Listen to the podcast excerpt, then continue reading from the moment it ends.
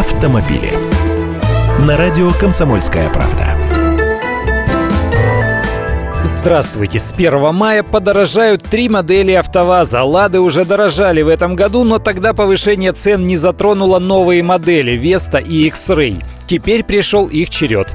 Цены на «Лада Веста» в базовой версии Classic вырастут с 514 тысяч рублей до 529 тысяч, то есть на 15 тысяч рублей. В других комплектациях доплаты составят 12 тысяч или даже 23 тысячи рублей. Повысятся и доплаты за дополнительные пакеты оснащения.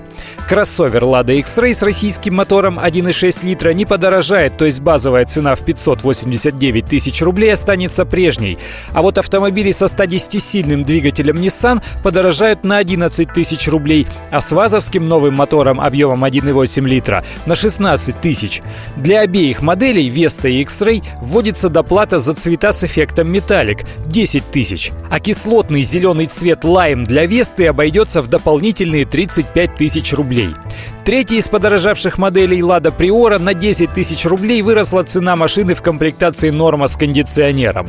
Теперь смотрим, что происходит. Цены на новые модели «Лада» меняются впервые. До этого в Тольятти с осторожностью к этому относились. Но их опасения были напрасными, хоть в интернете народ и шумел, будто цены на эти машины слишком завышены. Спрос оказался высоким, и обе модели показали данные продаж, превысившие ожидания. Сработал эффект новизны, чтобы там не ворчали злопыхатели, да и конкуренты уже успели убежать в цене далеко вперед.